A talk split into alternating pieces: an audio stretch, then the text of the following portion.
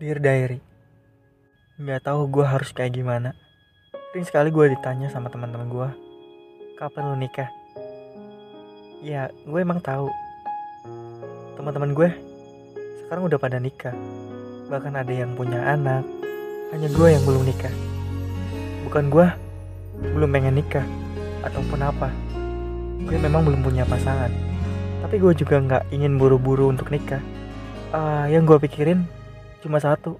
Gue tidak hanya ingin menjadi beban sebagai kepala keluarga nantinya. Mungkin gue terlalu banyak berpikir ya untuk masa depan.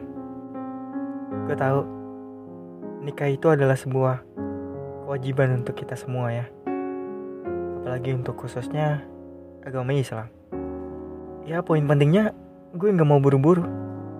Gue pengen mempunyai kehidupan yang uh, layaknya bisa bahagia dulu gitu. Ketika kita bisa merasa bahagia untuk diri kita sendiri dan jaminannya kita juga bisa membahagiakan orang lain, bahkan orang yang kita cintai, bahkan nantinya bisa membahagiakan istri dan anak-anak kita nanti. Itu catatan hari ini.